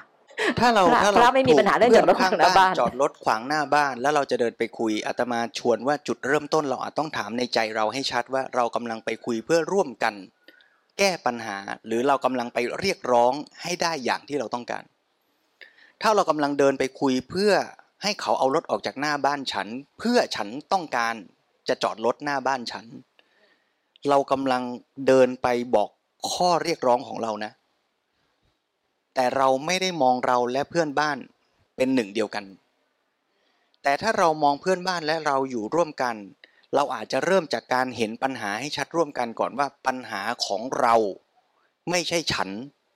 คืออะไร ถ้าเรามองเฉพาะปัญหาของฉัน เรากำลังมองแยกส่วนว่าฉันคือฉัน เพื่อนบ้านคืออีกฝั่งหนึ่ง การแก้ปัญหาคือแก้ฉันให้ฉันได้อย่างที่ฉันต้องการ คือฉันได้จอดรถหน้าบ้านฉัน แล้วจบ แต่ถ้าเราเริ่มต้นใหม่ว่าเรามีส่วนร่วมเราคือ stakeholder ร่วมกันในการจัดการกับปัญหานี้ปัญหาคืออะไร ถ้าเราตีกรอบปัญหาแค่บ้านฉันไม่มีที่จอดรถ เรากำลังแก้ปัญหาเฉพาะบ้านเรา แต่ถ้าเรามองร่วมกันว่าตอนนี้ปัญหาของระบบคืออะไร ถ้าระบบหมายถึงบ้านเรากับบ้านเพื่อนที่อยู่ติดกัน เราอาจจะต้องกลับมาดูกันว่าปัญหาของแต่ละคนคืออะไร เขามีรถสองคัน แล้วไม่มีที่จอดพอ เพราะที่จอดมันมีอยู่แค่ที่เดียว เราก็มีรถอีกหนึ่งคัน เราก็ต้องการจอดหน้าบ้านเรา ถ้าเราสองคนเข้าใจสถานการณ์กันชัด เข้าใจเงื่อนไขข้อจำกัดของพื้นที่ของกติกาของสังคม อย่างท่วนทั่ว ไม่แน่นะ เราอาจจะเจอโซลูชันร่วมกันก็ได้ เช่น ในช่วงที่บ้านฉันไม่มีรถจอดหรือไม่อยู่ เธอจอดได้นะ แต่ในช่วงเวลานี้เวลานั้นฉันต้องใช้เราแบ่งกันได้ไหม หรือเราสามารถไปดีลร่วมกันกับในหมู่บ้านในชุมชน ซึ่งแต่ละบ้านมีที่จอดรถคนละคัน แต่ทุกบ้านไม่ได้จอดคนละคันพร้อมกันทุกคน เราอาจจะเกิดระบบในสังคมที่เกิดการทำ resource sharing ที่ใช้พื้นที่จอดรถที่มีอยู่จำกัดในหนึ่งหมู่บ้าน สำหรับคนทั้งหมู่บ้าน ซึ่งจอดรถไม่ได้พร้อมกันทุกคนและทุกคัน อย่างมีปัญหาน้อยลงก็ได้ เราอาจจะรวมตัวกัน แล้วใครมีรถเยอะ พร้อมที่จะจ่ายเงินเพิ่มขึ้น เพื่อที่จะไปเช่าที่จอดหรือเพื่อจะไปสร้างที่จอดเป็นชั้นๆขึ้นไปโซลูชันก็จะเกิดร่วมกันในการที่ทุกคนยอมรับว่าแต่ละคนมีความต้องการไม่เท่ากัน แล้วใครมีความต้องการมากกว่า ก็อาจจะพร้อมและวิลลิ่งที่จะจ่ายมากกว่า ในส่วนที่ตัวเองต้องใช้มากกว่า เราก็จะเกิดกระบวนการในการหาทางออกร่วมกัน แล้วไม่แน่เราอาจจะเจอ solution ที่ไม่ต้องสร้างที่จอดรถเพิ่มก็ได้ แต่ rotate การจอดยังไงให้ทั้งหมู่บ้านจอดได้พอในที่เท่าที่มีก็ได้ โดยที่ไม่มีที่ว่างเหลือเปล่าๆ แล้วก็ไม่มีที่ที่จอดซ้อนกัน กระบวนการนี้เกิดขึ้นจากอะไร เกิดจากการที่เรา กลับมาเริ่มที่ใจเรา แล้วอย่าเดินออกไปหน้าบ้านเพื่อนด้วยท่าทีของการเรียกร้องว่าฉันจะเอา ฉันจะต้องได้ แต่มันเริ่มจากการที่ไปเพื่อจะเข้าใจกันก่อนว่า ปัญหาของเรามีอะไรอยู่บ้าง เรามีอะไร เราต้องการอะไร เราขาดอะไร แล้วเราจะเข้าใจเงื่อนไขข้อจำกัด ไม่ใช่เฉพาะเรื่องของฉันคนเดียว แต่คือทั้งระบบของหมู่บ้านนี้มันเป็นยังไงล่ะ มันมีคนที่มีปัญหาแบบเราอีกไหม มีคนที่มีที่จอดรถเหลือแล้วไม่มีรถจะมาจอดมีไหม ขอเช่าเขาได้ไหม ความร่วมไม้ร่วมมือก็อาจจะเกิดขึ้น ทั้งหมดเนี่ยมันเกิดจากการที่เราเห็นปัญหาร่วมกัน ไม่ใช่เห็นแต่ความต้องการของฉัน แล้วเมื่อเราเห็นความต้องการร่วมกัน โทษเห็นปัญหาร่วมกัน เราก็จะเห็นข้อจำกัด ว่าความขัดแย้งความไม่พอมันเกิดจากอะไรบ้าง ใครมีที่จอดเท่าไหร่ ใครมีรถกี่คัน ใครขาดเท่าไหร่ในช่วงเวลาไหน ในช่วงเดือนไหนกี่โมง ก็มาว่ากัน แล้วเราก็จะเริ่มเห็นเป้าหมายที่เป็นไปได้ ว่าเราจะสามารถบริหารจัดการได้แค่ไหน แล้ว solution ที่ดีที่สุดของพวกเราทั้งหมดคืออะไร คนที่ไม่มีรถจอดหน้าบ้านก็อาจจะได้รับรายได้ จากเดิมที่ไม่ได้ ฉันก็ได้ค่าเช่าจอดรถ ฉันซึ่งต้องมีรถออกจากหน้าบ้านก็ไม่ต้องทะเลาะกับเพื่อนบ้าน เพราะตกลงเวลากันแล้วว่าฉันขอเวลาเท่านี้ถึงเท่านี้ เธอหลบให้ฉันหน่อยนะ เราก็ได้ประโยชน์ร่วมกัน มันก็กลับไปเรื่องเดิมก็คือว่า เราต้องฝึกที่จะเปลี่ยนมุมมองจากการเรียกร้องเอาประโยชน์ ให้แก่ฉัน มาเป็นการมองประโยชน์ร่วมกันแล้วย้ำว่า เมื่อเราทั้งหมด หรือเพื่อนของเราได้ประโยชน์ ไม่ได้แปลว่าเราจะต้องเสียเสมอไป แต่ถ้าเรามีปัญญา เราจะสามารถบริหารจัดการให้ทั้งเราและเพื่อน ซึ่งคือพวกเราทั้งหมด วินวินและได้ประโยชน์ร่วมกัน เราและทั้งหมดซึ่งไม่ได้หมายถึงมนุษย์เท่านั้นนะ แต่เมื่อเรามีปัญญาเพิ่มขึ้นคำว่าเราจะรวมถึงโลก และทรัพยากรธรรมชาติด้วย รวมไปถึงสัตว์ป่า กวาง และแมวน้ำก็จะได้ประโยชน์ร่วมกัน โดยไม่ใช่มนุษย์ได้ แล้วแมวน้ำเสีย แต่เราจะอยู่ร่วมกันแล้วมีความสุขไปด้วยกัน สิ่งที่เราจะทำได้อย่างนี้ก็เริ่มต้นจากการที่เราเห็นตามเป็นจริง ไม่ใช่เห็นอย่างที่เราอยากให้เป็น แล้วเปิดใจคุยกัน ฟังกัน รับฟังปัญหาอย่างพร้อมและตั้งใจที่จะเข้าใจกัน ไม่ใช่ไปเพื่อบอกให้คนอื่นคิดอย่างเรา ไม่ใช่ไปเพื่อบอกให้คนอื่น ทำอย่างที่ฉันต้องการ มันก็จะเปลี่ยนจากการประทะขัดแย้ง เปลี่ยนจากการหาข้อสรุปแบบเกี้ยเสีย ประนีประนอม เป็นความสมาน ฉันทะ เห็นประโยชน์ เห็นปัญหา เห็นข้อจำกัดร่วมกัน แล้วหาทางออกที่ดีที่สุดเท่าที่พวกเราจะทำได้ไปด้วยกันซึ่งเป็นคำสอนที่ดีมากนะคะ อันนี้คือวิธีการสลายความขัดแย้ง โดยใช้ปัญญา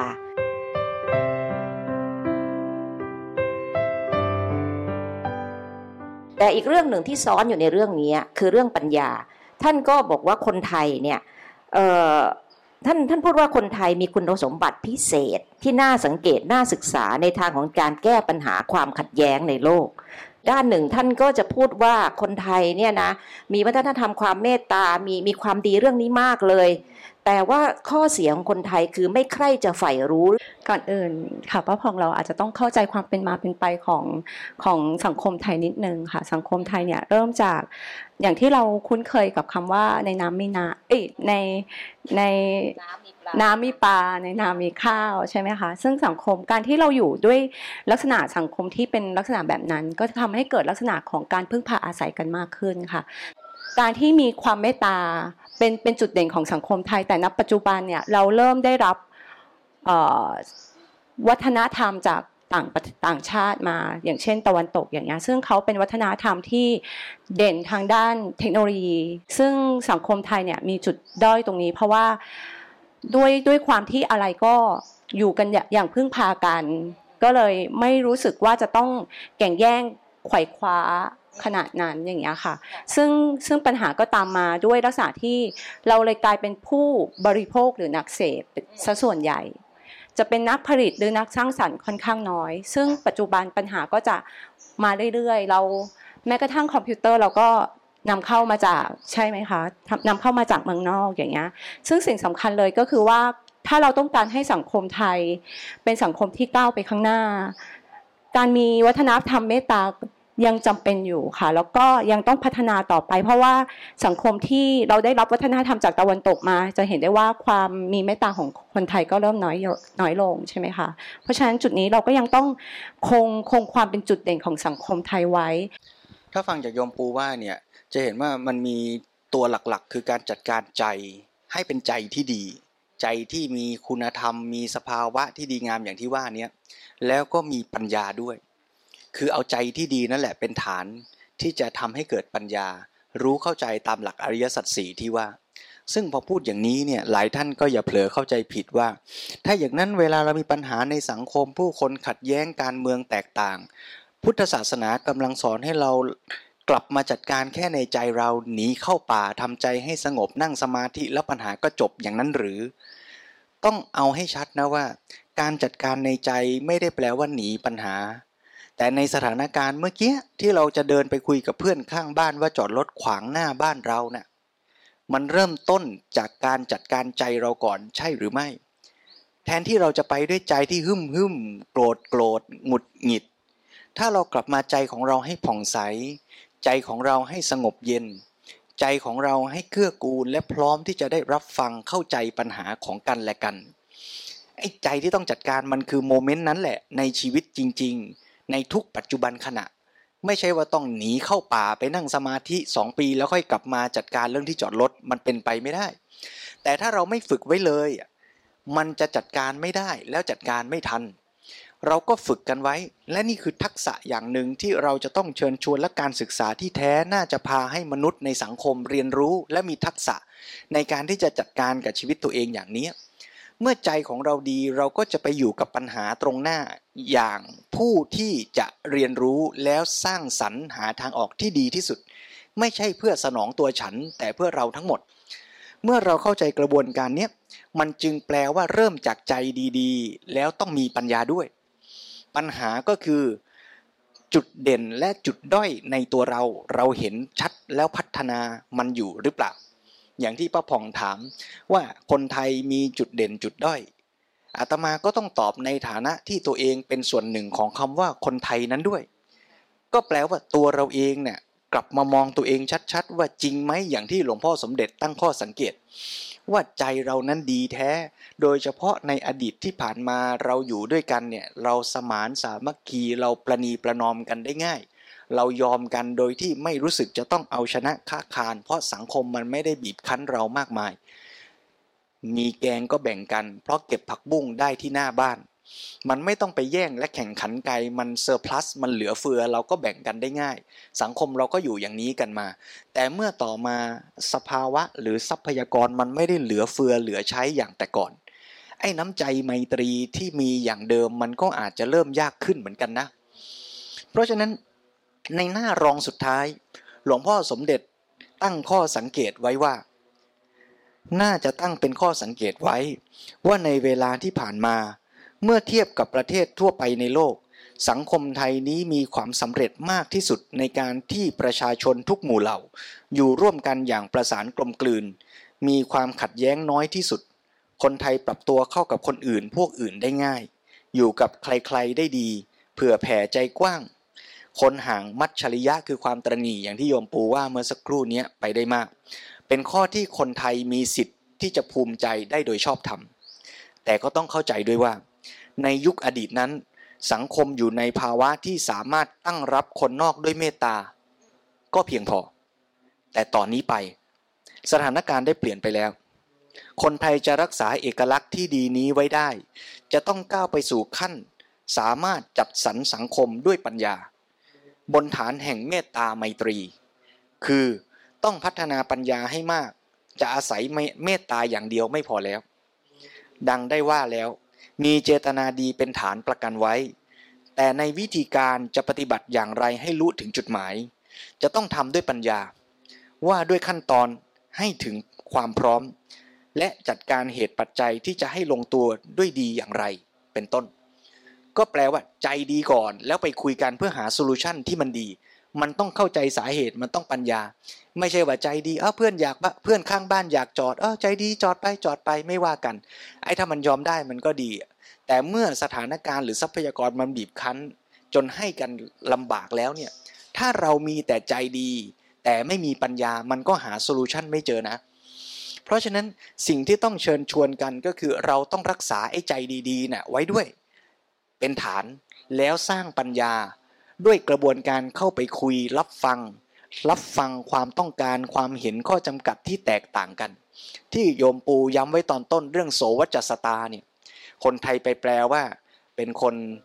ว่านอนสอนง่าย โสวัจสตาไม่ได้แปลว่า เชื่อฟังคนอื่น แต่โสวัจสตาแปลว่าเป็นผู้ฟังกันง่าย ฟังกันง่ายคือเธอคิดไม่เหมือนฉันเราก็คุยแล้วฟังกันได้ ไม่ทะเลาะกันน่ะสังคมไทยเราขาดข้อนี้มากจริงไหมโยม ถ้าเธอคิดไม่เหมือนฉัน ฉันก็ไม่ฟัง ถ้ารายการทีวีนี้ไม่เชียร์พักที่ชอบเราก็ไม่เปิด เราก็ฟังเฉพาะคนที่พูดเหมือนเรา แล้วเทคโนโลยีมันก็รู้ทันเรา มันก็ส่งเฉพาะสิ่งที่เราอยากฟังมาให้เราฟัง สุดท้ายเราก็เลยเชื่อเฉพาะคนที่คิดเหมือนกันกับเรา แล้วเราก็ยิ่งขาดทักษะในการฟังสิ่งที่ต่างจากเรา เราก็ยิ่งไม่เปิดใจที่จะฟังอะไรที่ไม่ตรงกับใจเรา แล้วสังคมเราจะอยู่กันเฉพาะกลุ่มคนที่คิดเหมือนกันได้อย่างไร เมื่อเราเปิดใจรับฟังเราจะเห็นปัญหาชัด แล้วเราจะเห็นว่าสาเหตุของปัญหา จะเห็นว่าสังคมไทยบางทีเราก็ไม่ได้ขัดกัดกัน ก็เอออ๋ออะว่ายังไงก็อย่างนั้นถูกไหมเจ้าค่ะพระอาจารย์ ซึ่งสิ่งนี้เองก็ทำให้เกิดไม่เกิดไม่ก่อให้เกิดการก้าวไปข้างหน้า ยังจมอยู่ใน ในปมปัญหาอยู่อยู่ในความเขาอยู่เจ้าค่ะใช่กลับมาสรุปได้ตรงหลักที่เมื่อกี้เราพูดกันว่าเรื่องใจกับปัญญามันต้องมาคู่กัน ถ้าใจอย่างเดียวล้วนโดยขาดปัญญา ก็จะกลายเป็นว่าเอออหอหมกผิดกฎหมายก็ผิดไปด้วยกันเธอผิดฉันก็ผิดเอาไม่มีใครแจ้งตำรวจเราก็อยู่กันไป มันก็กลายเป็นว่าเอาใจเป็นหลักแต่ขาดปัญญา ก็จะกลับไปสรุปที่หลักธรรมที่เราคุยกันแทบจะทุกอาทิตย์ในซีรีส์ของเรื่องการปกครองแนวพุทธเนี่ยก็คือพรหมวิหารสี่ เมตตากรุณามุทิตาอุเบกขาสามข้อแรกอะมันคือท่าทีที่เราอยากจะอยู่กับมนุษย์ด้วยความปรารถนาดี แต่ต้องมีข้อสี่เป็นฐานคืออุเบกขา เมื่อไรที่สิ่งนั้นผิดต่อหลักการผิดต่อธรรม เราจะเอาใจหรือความสัมพันธ์ระหว่างมนุษย์เป็นตัวตั้งไม่ได้แล้ว เราจะต้องมีท่าทีอุเบกขา เมื่อสิ่งนั้นจะผิดต่อธรรม ลูกเราทำผิดจะไปกรุณาให้พ้นผิด ไม่ต้องรับโทษไม่ได้ เพราะฉะนั้นการเสมอภาคต่อกฎกติกานี้จึงเป็นฐานสำคัญของสังคม ถ้าเราเอาใจเป็นใหญ่ แต่กติกาบิดเบี้ยว สังคมก็อยู่ไม่ได้ ถ้าเอากติกาเป็นใหญ่ โดยไม่มีน้ำใจต่อกันเลย สังคมก็แห้งแล้ง ก็อาจจะเป็นทั้งข้อดีและข้อเสียของสังคมไทยโดยเปรียบเทียบกับสังคมฝรั่งต่างชาติ แต่ว่าประเด็นสำคัญของเรื่องนี้ไม่ใช่ว่าใครดีกว่าใคร แต่กลับมามองตัวเราเองว่าเรามีดีตรงไหน รักษาข้อดีนั้นไว้ อย่าให้กลายเป็นเสีย จากเดิมที่มีน้ำจิตน้ำใจต่อกัน อย่าให้กลายเป็นสังคมที่ขาดน้ำใจต่อกัน แล้วมีน้ำใจอย่างเดียวเราเห็นว่ายังไม่พอ เราเรียนรู้ว่าต้องเพิ่มปัญญา ก็ต้องฝึก ไม่ใช่ว่าเอาใจเป็นใหญ่ ช่วยเหลือกันโดยไม่ดูกฎกติกา